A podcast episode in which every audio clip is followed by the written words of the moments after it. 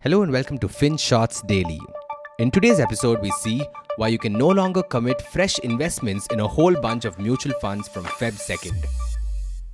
A couple of weeks ago, Motilal Oswal Mutual Fund did something that mutual fund companies rarely do. They refused money, specifically fresh inflows in three popular schemes.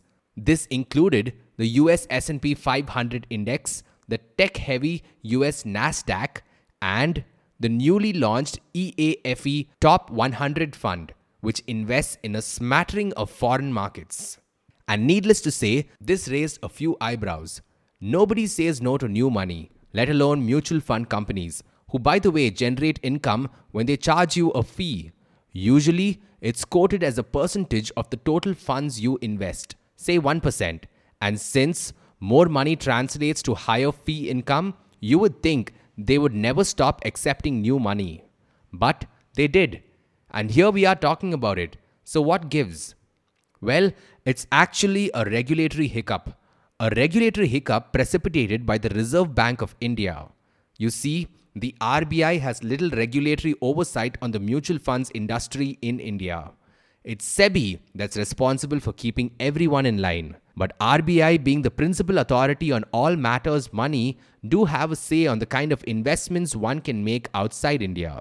They have elaborate rules for people and institutions interested in investing in foreign markets, and these rules relate to the kind of assets they can hold, the kind of instruments they can pick and choose, and most importantly, the total money they can invest outside India. But wait, why does the RBI have a problem with foreign investments? What do they care about? Well, when you take money outside India, you are effectively parting with rupees in exchange for dollars. If there is a massive outflow of funds, then loads of people will line up to exchange the Indian currency for US dollars.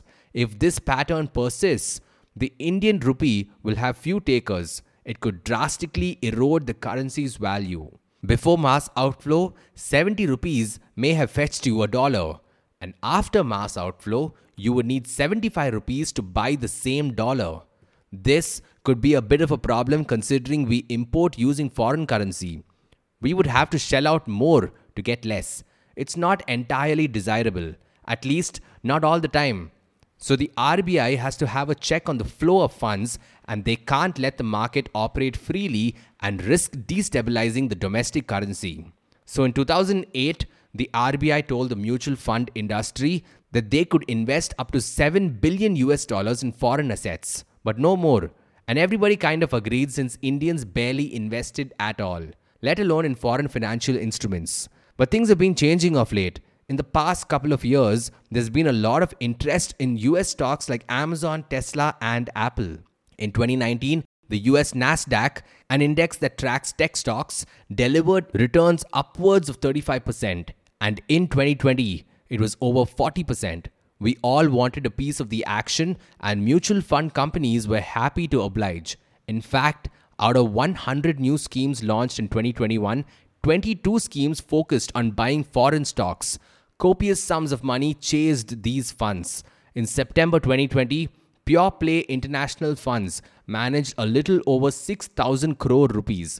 But by September 2021, that jumped three times to a whooping 21,100 crore rupees. And after 14 years after the $7 billion limit was set, the mutual fund industry found that they were perilously close to breaking the law, which explains why they downed the shutters on international funds. It has even affected domestic mutual funds who only invest a portion of their proceeds on foreign stocks and bonds.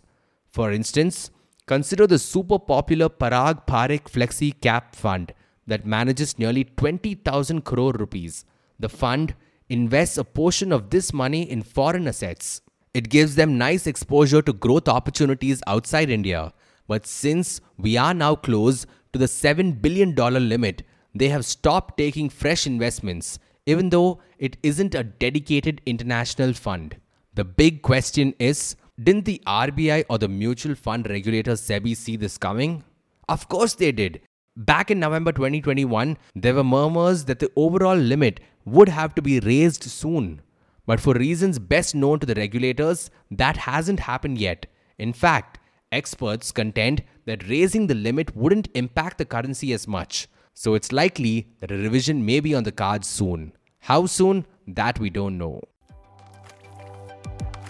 Thank you for listening to today's episode. And if you want to share your feedback or suggestions, do drop us an email to hi at the rate finshots.in. Until next time.